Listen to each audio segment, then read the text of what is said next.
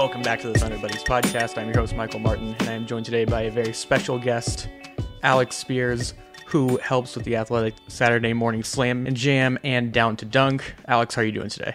Doing great. Thank you for having me on.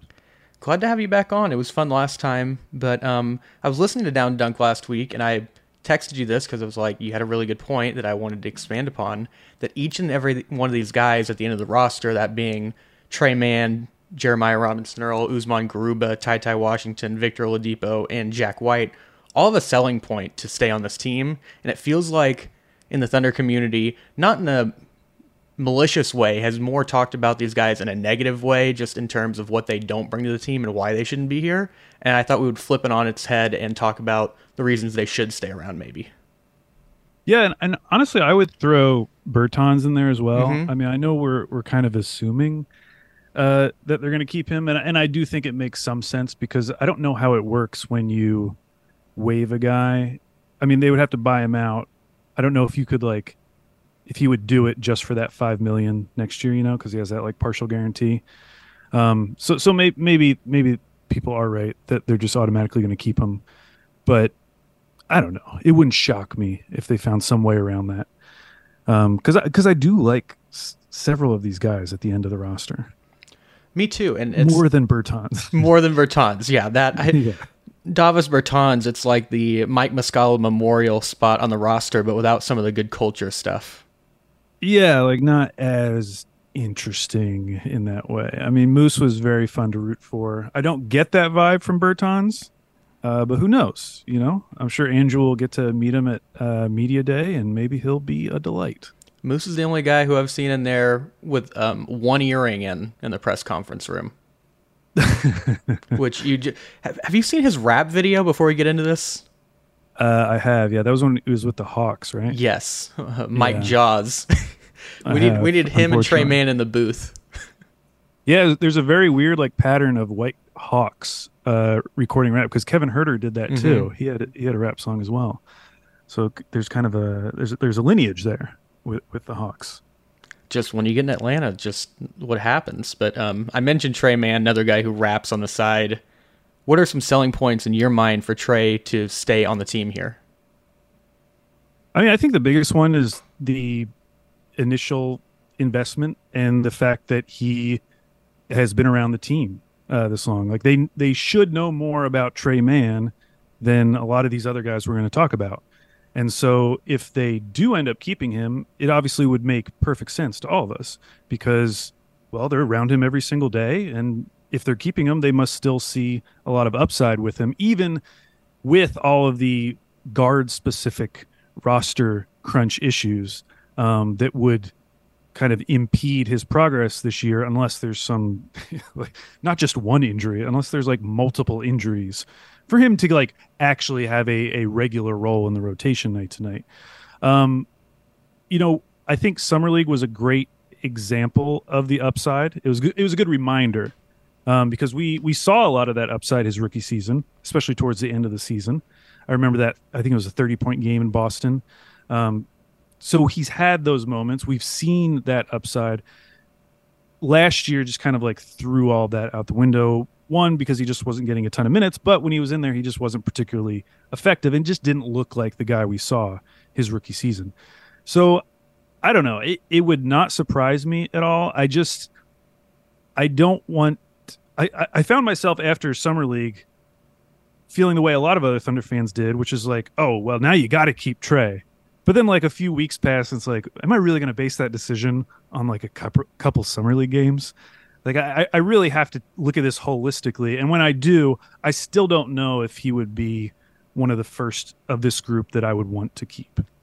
Yeah, it's, it's, it does. It's really interesting decisions. I'm I'm with you on Trey and the fact that he's shown the most flashes with the Thunder of anybody in this group.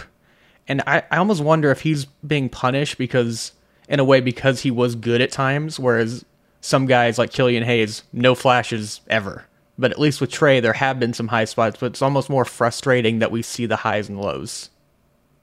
Yeah, it is. And the further we get into this rebuild, the less runway you realize there is and and i feel like every thunder fan is kind of coming to that realization like as much as we would like to see Trey continue to develop, the minutes just aren't there anymore. And so is he even if we like him, even if we would want him to have that opportunity, is it really going to happen in Oklahoma City when you actually start mapping it out uh, without significant injuries? And I, I, just don't know if it is. Um, so I'll totally understand it if they keep him um, for all the reasons that we've talked about.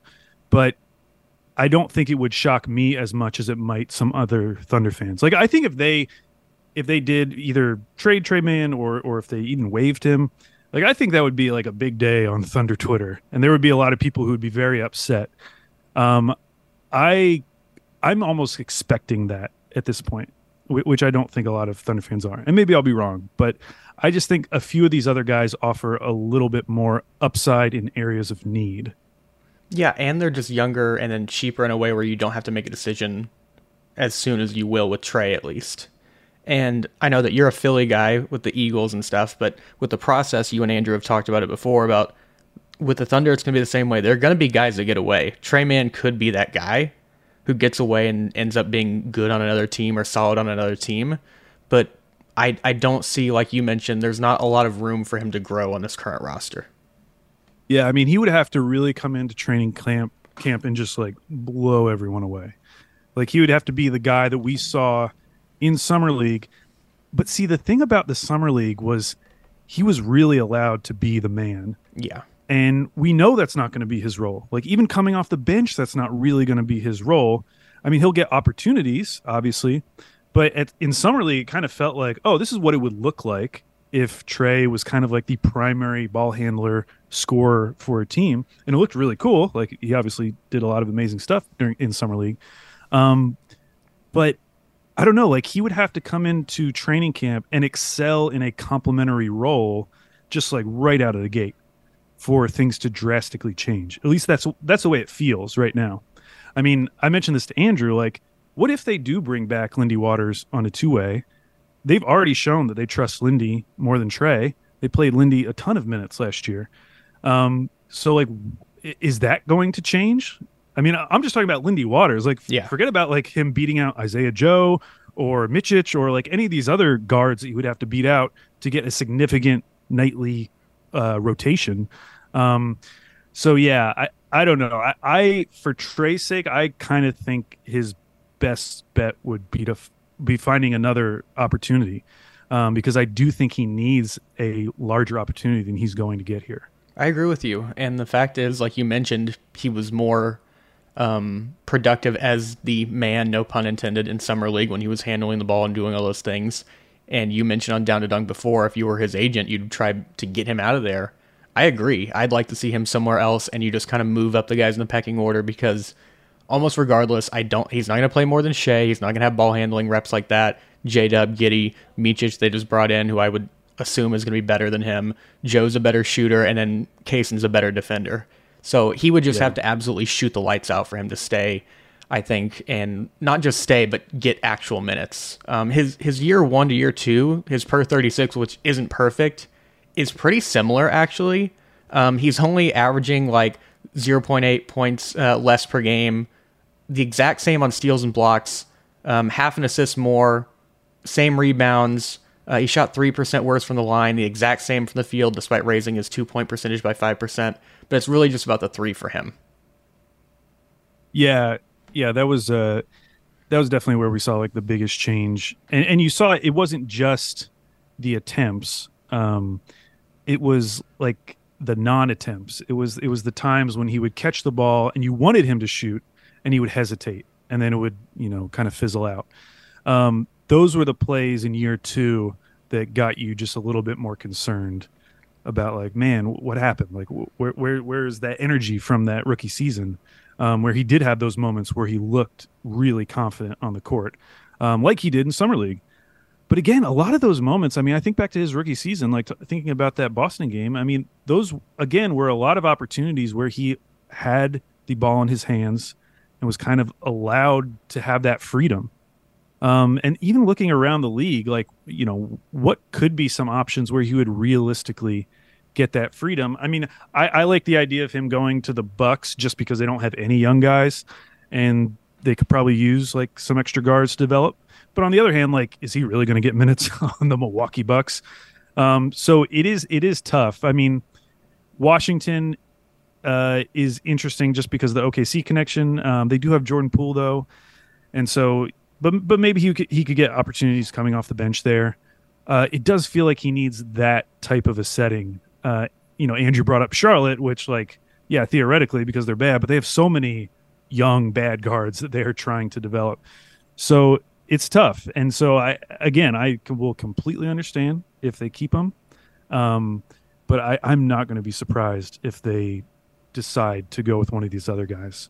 And then the last thing on Trey, you mentioned was confidence. Like you could just see it just even him watching him at practice. It reminds me of watching a little kid that gets dropped off from uh, to school, and you can see them walking with their backpack, and they look like they're doing like the Charlie Brown walk, where they look like defeated already before they even get to school. It's like Trey already, in a lot of ways, like mentally kind of made up his mind how this thing was going to go because he was just kind of checked out of some things. But when he's confident, he can shoot with about anybody else on the floor.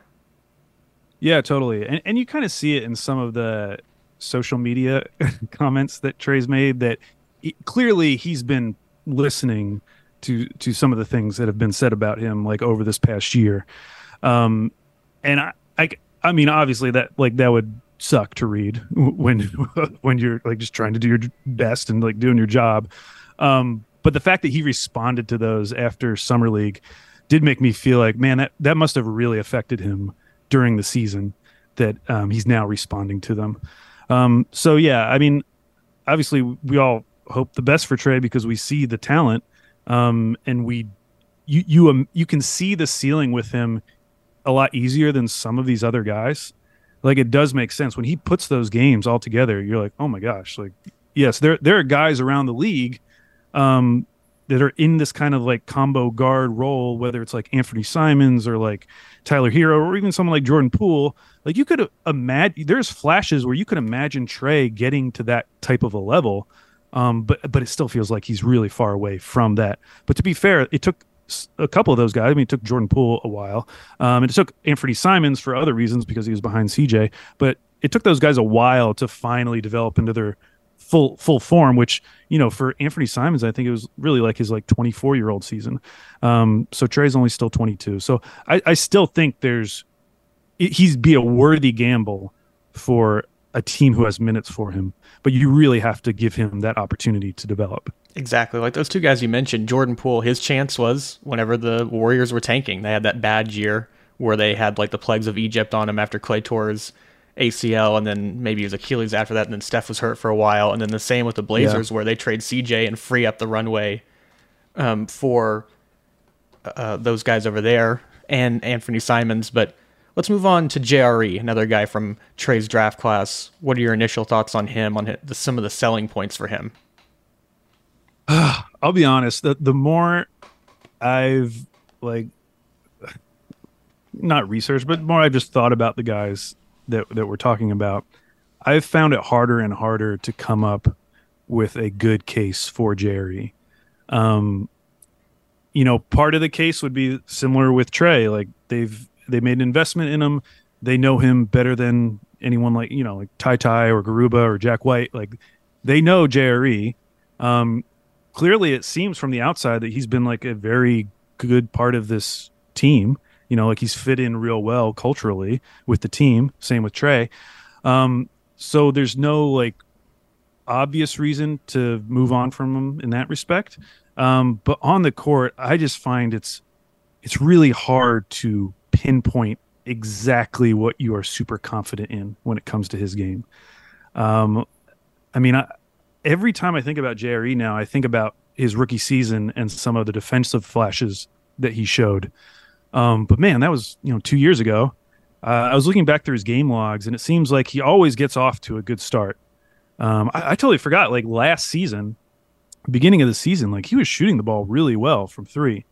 Um, he's now had two fairly significant injuries in back-to-back seasons, which is obviously not his fault, but that's probably influencing my perspective on him. If he had just stayed healthy these two seasons, maybe I'd feel a lot differently.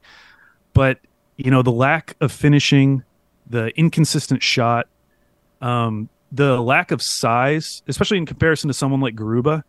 who we're going to get to later. But you know, like Jerry's wingspan is under six ten, Grub is at seven two. So even though like neither of those guys feel like they're like super, they they, they have like great size. Um, at least with Garuba, you feel like okay, he's going to make up for it in some way. Whereas JRE just really feels like he's in between positions, and I just don't really know how to use him effectively yet.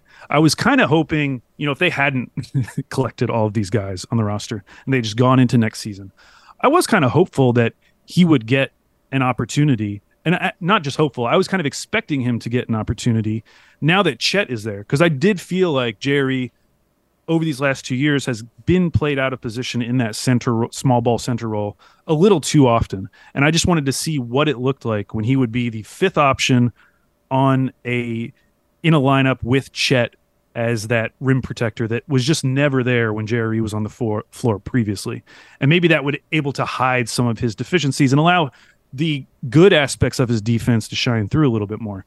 Um, now that they've added all these guys, though, it, it just feels like a really tough hill to climb for him. That said, if they did decide to keep him, I would go back to the way I felt, which is that I absolutely believe and I would expect that he would get minutes out of the gate um, going into next season because they, I mean, they he started a ton of games as a rookie.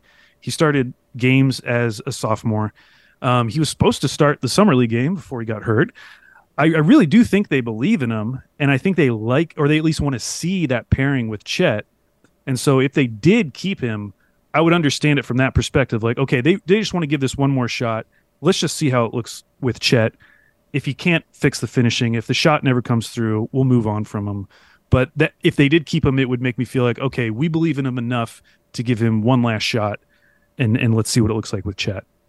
I agree. I think with Jerry, he's good at a lot of things. He's not great at particular anything. And with the NBA guys, as I mentioned, like whenever I sent you the rundown, is what is your NBA skill? and I think he moves pretty well as a big on the perimeter, but it's not something where it just like jumps off the page at you. And then what you mentioned about Chet, I remember going last year, and maybe this was just me being stupid, but I thought that other people felt this way too. Of that he was kind of penciled in to be the four next to Chet before Chet got injured. Yeah, yeah. I, I mean, I, I totally thought that, um, and and for a good reason. I mean, they they started him in a, t- a ton of games as a rookie, and so he was coming in and battling J Will, we, assumed at that time. Like we weren't really thinking about J Dub as a starting power forward. Um, but so we were thinking, you know, Jerry versus Poku versus J Will. And it kind of felt to me at least that JRE, if healthy and if Chet was healthy, was just going to be kind of like the default choice. When Chet got hurt, it kind of felt like everything was thrown out the window. And now all of a sudden, Jerry's playing more small ball center again um, in these lineups that don't really favor him. And so yeah, I I wouldn't be shocked if they kept him, but of all the names we're going to talk about, other than maybe like Ty Ty and Jack White, those would probably be the guys I'd be like least surprised by. Um, but but Jerry would kind of be in that like middle range. I, I, wouldn't I wouldn't be shocked if he didn't make it. And I, I think of the guys who we've watched the last two years, he would be he feels like the most likely to be cut. It just feels like he missed his window. Like just with the injuries that he just kind of got Wally pipped in a way by Jay Will, who just does a lot of similar things, but then also has other things that he just does plain just better than JRE. Yeah, yeah, for sure. And and Jay Will, I mean, yeah, like the passing, like Jay Will is a superior passer. Um, Jay Will, I mean, I don't know if I still don't know if I buy his shot. Uh, me either. No. I mean, he shot forty one percent from three last year. So like, what am I supposed to do with that? You know? Um, yeah, it, it's hard to find like I, I do think Jerry moves better defensively, like especially if he you know gets switched out onto the perimeter. Mm-hmm. Um, I think he's better at that, but otherwise, like Jay Will really does offer a lot more. He offers a lot more versatility offensively, um, and then defensively, like he does have that that skill. He has an elite skill, which is drawing charges. And I don't know if you can necessarily say Jerry has an elite defensive skill, even though there are some like really nice aspects to his defensive game. And then Jay Will just also has the gift of energy that it's just contagious, just how he plays defensively. Yeah, for sure. And I think yeah, that yeah. that's something he has over JRE as well. Yeah, yeah. I mean, Jay Will seems like the greatest guy to hang out with. Uh, so yeah, I mean, I mean, there's really no one that's like a bad culture guy on the Thunder, um, but Jay Will seems like the ultimate uh, culture guy. Definitely. Well, we mentioned Garuba in passing. Usman Garuba, what are your initial thoughts on him? A guy who was kind of hidden with the Rockets the last couple years, didn't get a lot of opportunities, but now finds himself in a training camp battle with the Thunder. Yeah, I mean, uh, full transparency, and I feel this uh, probably about most people. Like, we we haven't watched a lot of yeah. Um, so I'm having to base my opinions on one going back and reading old scouting reports from that draft um, because I remember like Sam Vecenie liking him. Um, uh, Coach Spins really liked him. And then I've been reading like season reviews from some of the Houston blogs. Um, probably the most interesting thing that I read was actually a review of his games playing for Spain last year in Eurobasket, um, which they won. And he didn't. You look at his like base stat. I think he had like he averaged five and four. He only played like 17 minutes a game, but he played in nine games. But also in those games, he averaged two and a half assists per game to only 0.8 turnovers. Um, really showcasing like this short roll passing and just being a very good decision maker. That's the kind of stuff that you didn't necessarily hear a bunch uh, coming, you know, out of his time in Houston. Um, probably mostly because he just didn't get a ton of minutes. But that's those are the things that get me excited and make me feel like, oh, maybe he would be a really good fit with this Thunder team because defensively, I think he makes a lot of sense. Um, he's very physical. Um, I mentioned the seven-two wingspan. He hasn't been a amazing rim protector so far in the NBA, but going back and reading some of the scouting reports, people were pretty uh, positive on his potential as like a secondary rim protector. Um, and and you watch some of the highlights, like I was watching the Coach Spins uh, highlight breakdown. A lot of those plays are him like chasing down guys on the fast break and getting blocks in transition around the basket.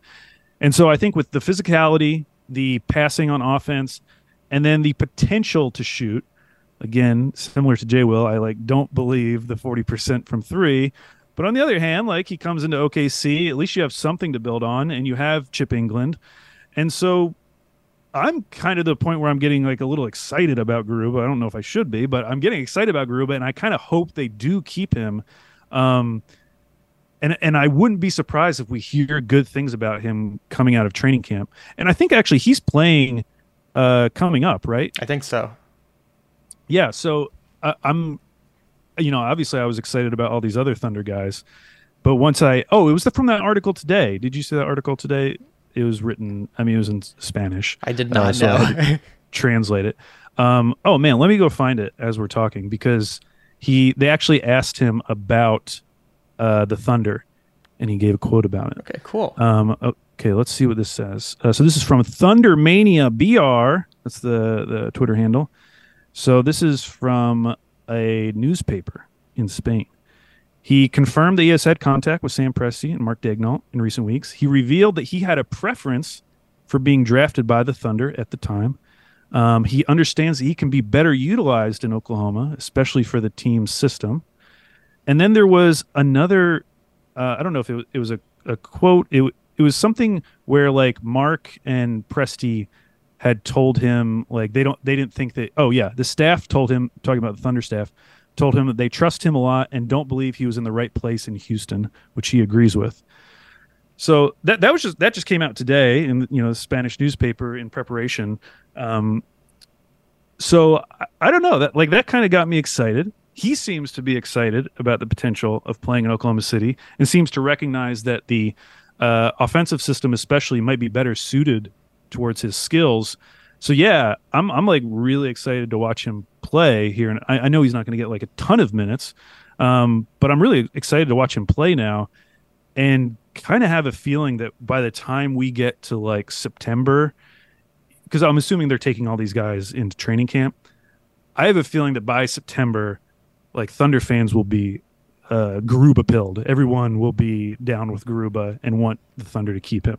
That, that that's my that's my late summer prediction when nothing else is going on. We'll put that up on the board. But the way you're talking yeah. about him and the the passing, if it does look that way at the NBA level with the Thunder. I think this is a guy that Mark is just going to love, and he's going to give a lot of minutes to. Not like a lot, but like a lot in terms of a guy late in the rotation on the roster.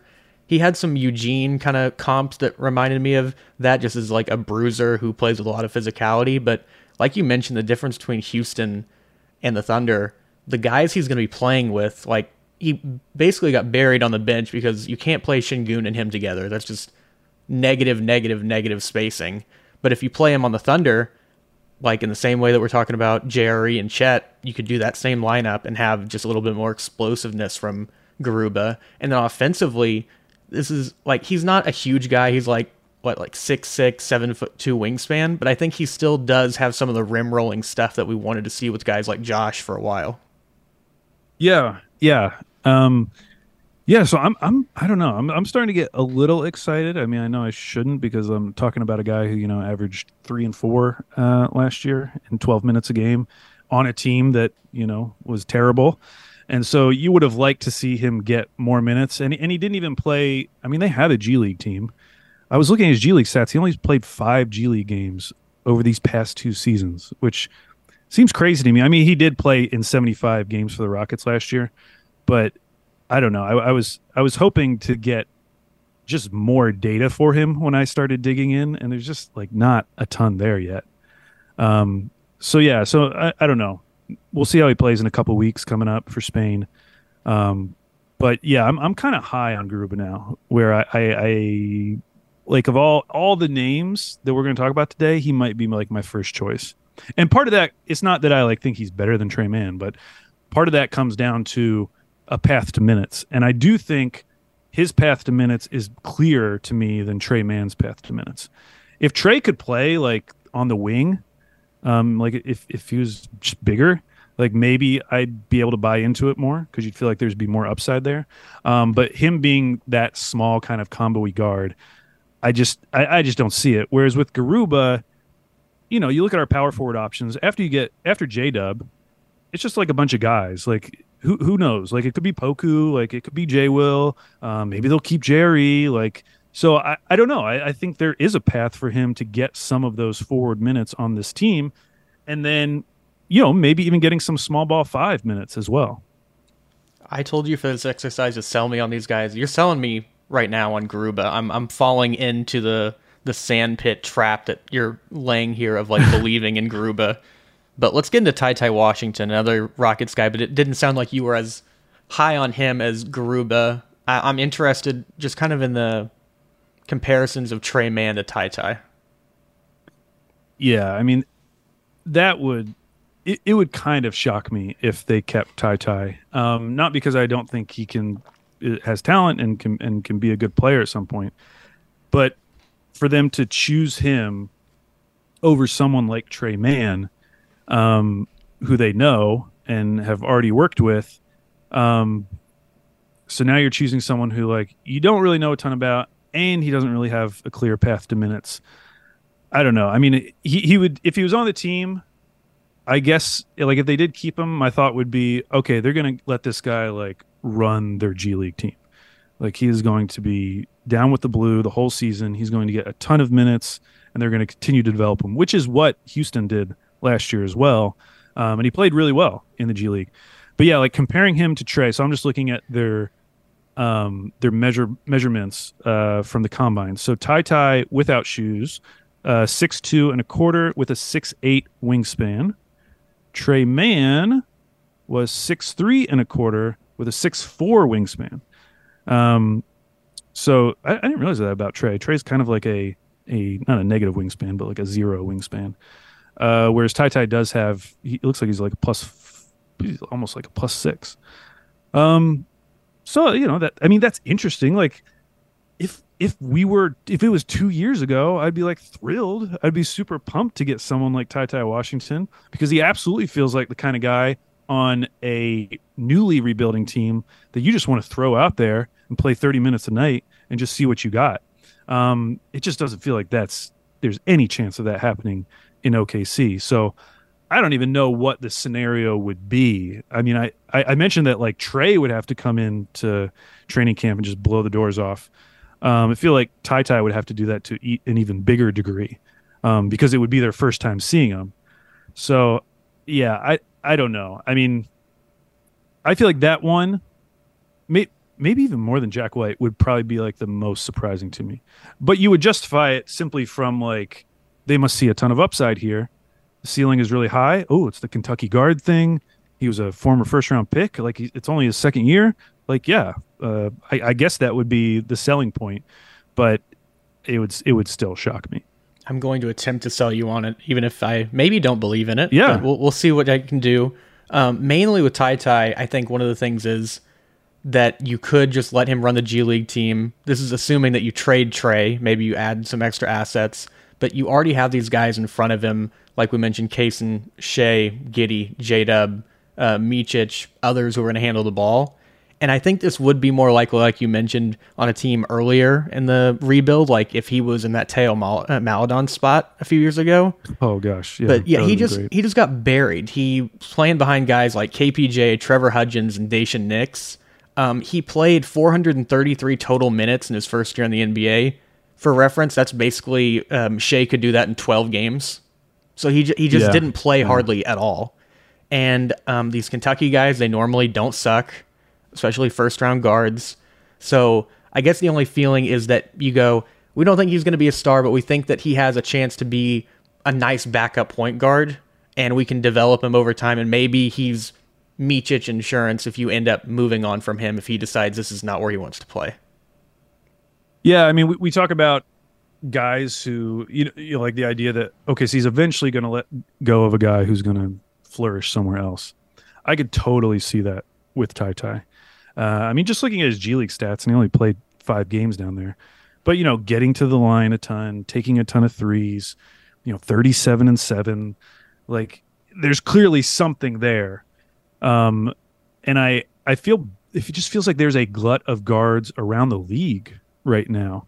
Um, and because everyone, at least this is the way it feels right now in the preseason, everyone feels so competitive in a way that they haven't for several years. I mean, for the last couple years, you could always say Orlando, Detroit, Houston, OKC, like those four teams are definitely going to suck. There's probably going to be a fifth team that gets super injured, and then there's going to be like a sixth team that's a surprise. Like last year, Charlotte being terrible.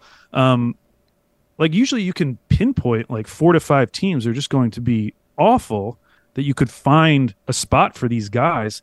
And I just don't feel like they're there because a team like Detroit that I'm not super high on, they have a ton of guards that they're still trying to develop. Um, like who who are going to be the other bad teams? Like maybe the Spurs are a team that should try to get one of these young guards because they really have Tre Jones and then they just have like a bunch of random guys behind him. They don't have like an obvious backup point guard, even though they have a lot of guys like Sochan and and Sidy Cissoko who you think could handle a little bit. Um, but yeah, maybe the Spurs would be an option for one of these guys. But yeah, looking across the league, like who who is the definitely bad team that could use a guard and doesn't already have like a decent option? I if I was another team, like I would want to take a shot on Ty Ty. Um, I would want to take a shot on Tre Mann, but uh, I don't know who those teams are. Like even a team like Toronto, I feel like Toronto's a team. You know, they lost Fred VanVleet. They brought in Dennis Schroeder. He doesn't feel like he's going to be a long term fix for anything um, they feel like a team who should be taking a stab at one of these guards. But at the same time, like they're a team that is not tanking, or at least not outwardly. Like they're still got Siakam and Anunoby, and it seems like they're going for the playoffs again. So would those guys would would Ty Ty get minutes there? I don't know. So yeah, it, it, it's really tough, but I I do think there is talent there, like you said, and uh, similar to Tre Mann, it's hard for me to the, the thing with Ty Ty and Tre Mann for me is like I don't know as much about Ty Ty, so I'm more drawn to that because like oh my gosh, he could be anything because I haven't really watched him in the NBA yet. Whereas Tre, I've seen the downside, so like it's easier for me to imagine a scenario where he got you know where he doesn't work out in the NBA. So like if they did keep Ty Ty a part of me would be excited just because it's like a new thing like oh man what if what if he is awesome what if this kentucky guard thing is real you know um but i fully expect him to not be on the thunder just hoping they keep at least one houston guy and it really works out just for rockets fans really hey that'd be fine with me. And uh, put me down for Garuba. I appreciate it. Yeah, um, the teams that you mentioned, like San Antonio and Toronto, I was just thinking about that as the words were coming out of your mouth. And then another point that you made that I wanted to piggyback on is about the glut of guards in the league. It felt like, you know, with the Roy Hibbert generation of centers, it was centers were kind of valued like running backs in the NFL. And it feels like now that's shifted yeah. to like the combo guards where it's either you're cream of the crop top guy or you're just very replaceable as like the Lou Williams, Cole Anthony, Tre Mann type of guy. Yeah, I mean we're seeing it right now with Tyler Herro. Like there's this idea that there's all these teams out there that are willing to offer a first for Tyler Herro, but if that was a good first, that deal probably already would have been done.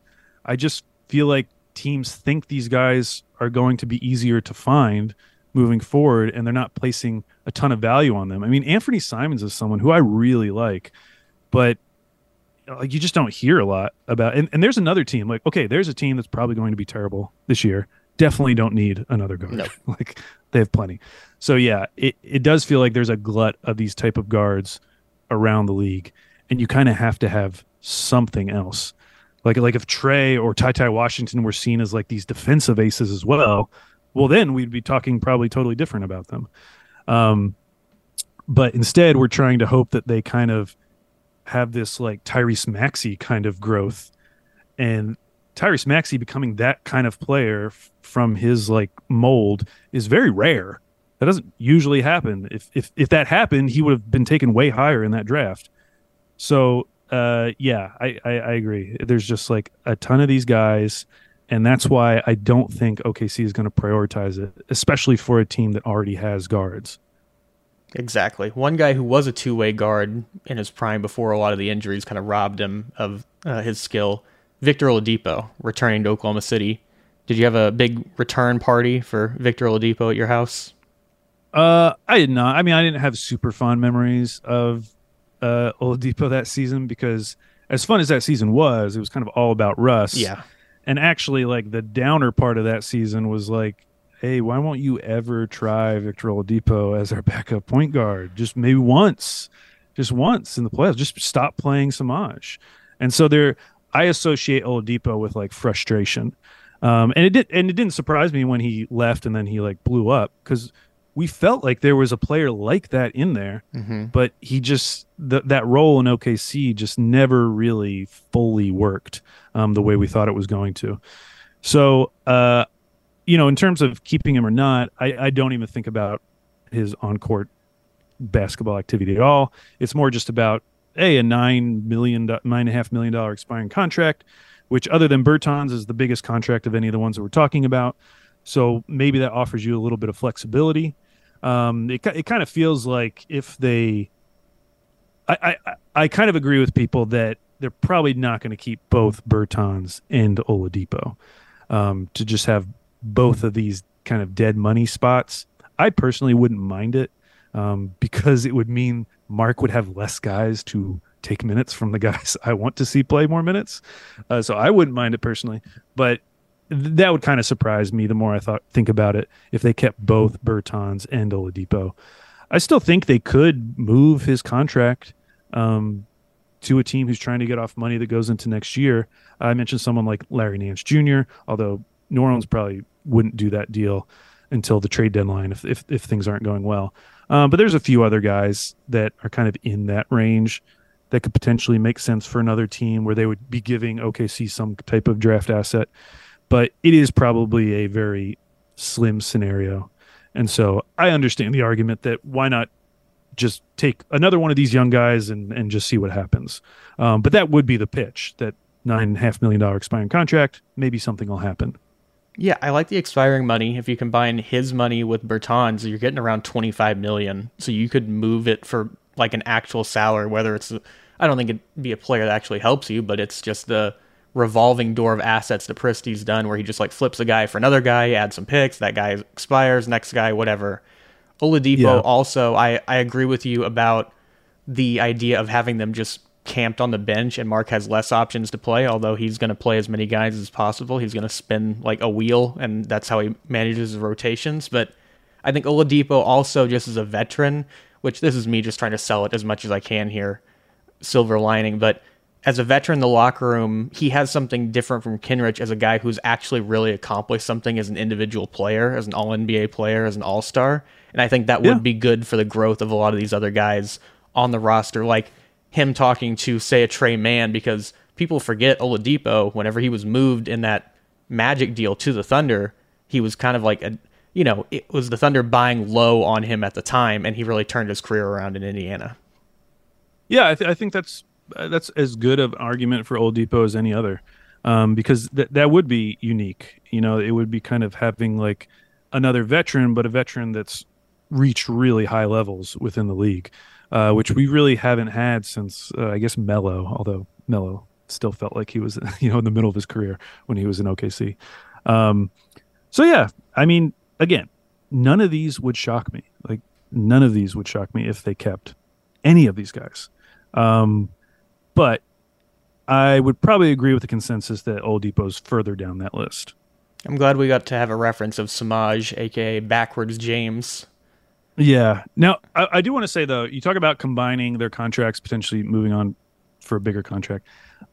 I like, I wouldn't do it just for a regular old first. Like Yeah. you just got like a lottery protected first.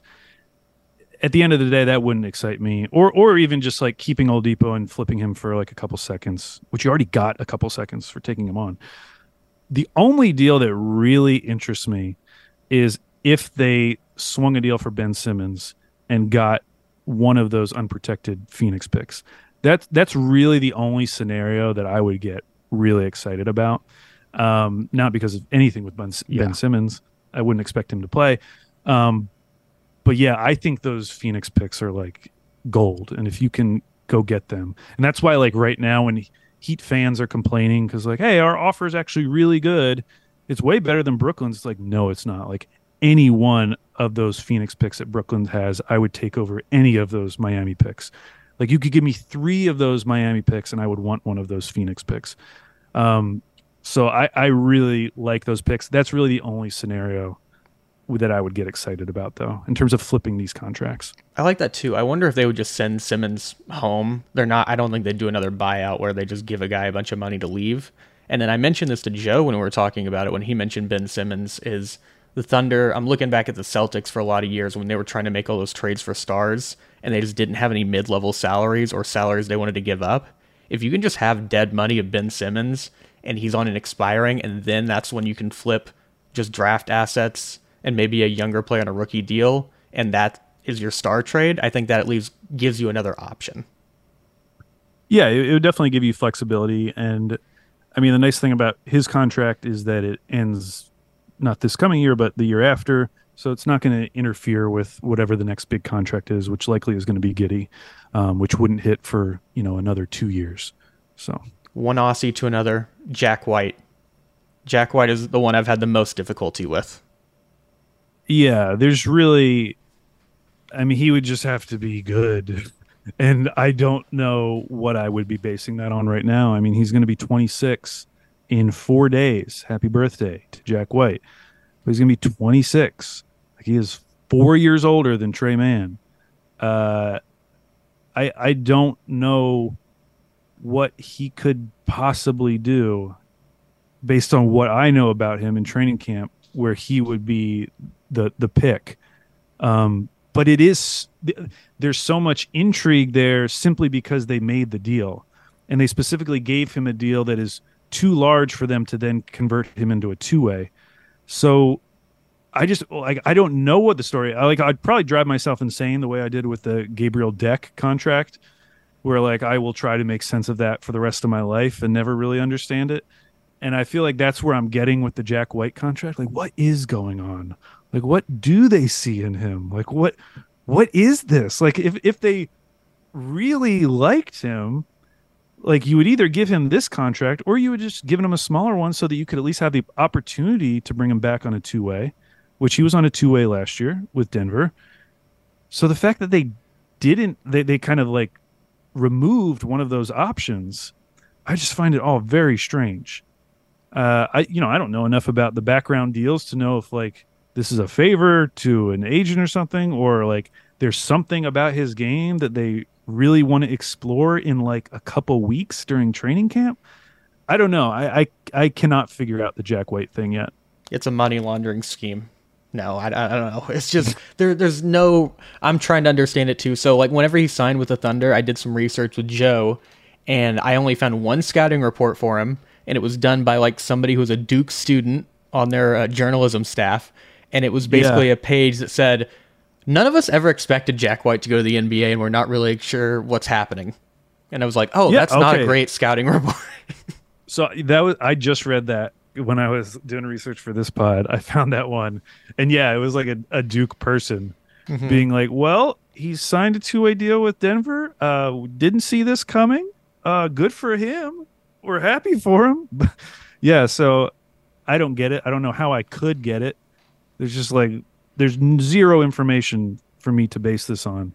Um, I mean, he played how many total minutes? He played 66 minutes for Denver. And did he even? They don't have a G League team, do they? Um, I think they might have one now. They were one of the last teams to get one. I think it was like them, Phoenix, and uh, Portland. Let me see.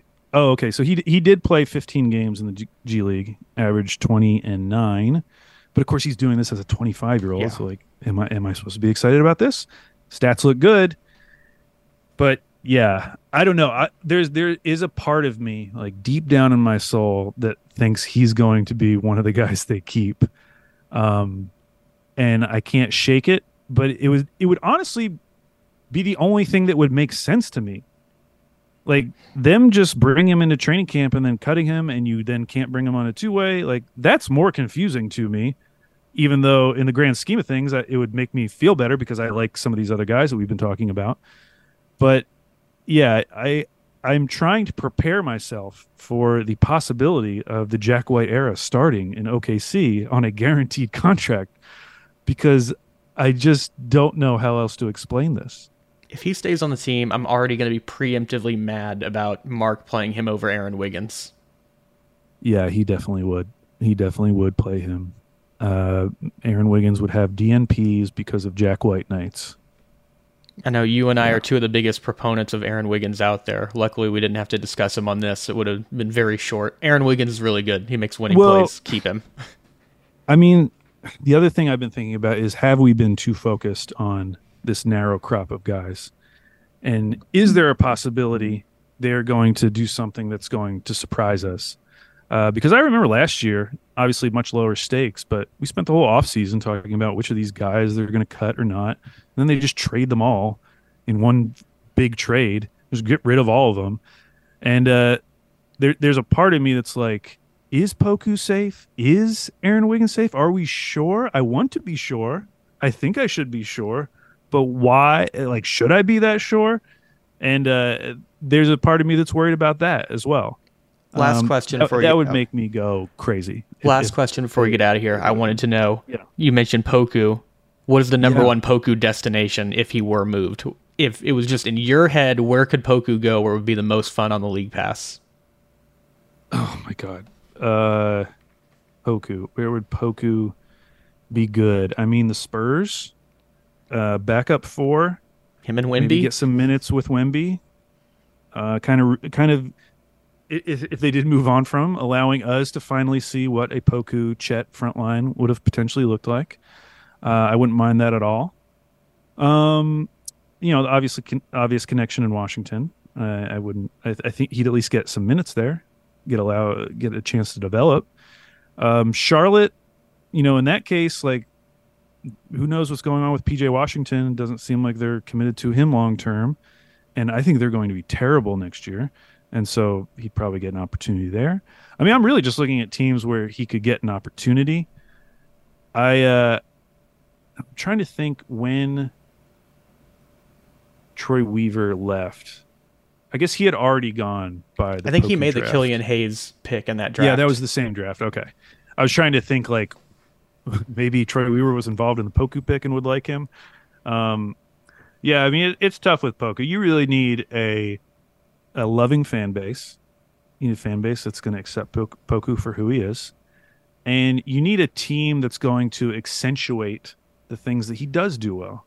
Like I, I do think Oklahoma City's system is does fit really well with the with Poku's strength, um, and that's why I immediately thought of a team like the Spurs, um, because I, I do think he could fit in well with a team like the Spurs, and they're probably not going to be good next year, and so maybe he would get minutes.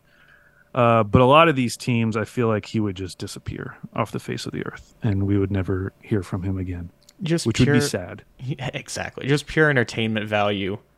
Him with the Warriors with Draymond would be hilarious, or him and LeBron trying to understand what Poku is thinking would just be insanely funny to me. But zero percent chance that happens. Yeah, I mean, there is part of like thinking about Poku on another team. There is part of it where it's just like, what would be the funniest fan base to watch go through the Poku experience? And the Warrior fan, the Warriors fan base, who've had like all these dynasty years, and all these old guys on their roster, like adjusting to Poku, like I think they would absolutely fall in love with him. Um, because I remember the guy, uh, I forget what was his name. It wasn't Samanic, was it? That was the that was the I think that's a different no. guy. Lucas Samanic is the is the Spurs guy. Who was the guy that like Joe Lacob found overseas and thought he was going to be like the next big thing, like going to be the next Giannis? I forget the guys. Oh, S- Smailagic. Oh yeah, Smailagic. yeah, and like you know, for a short period until they realized how terrible he was.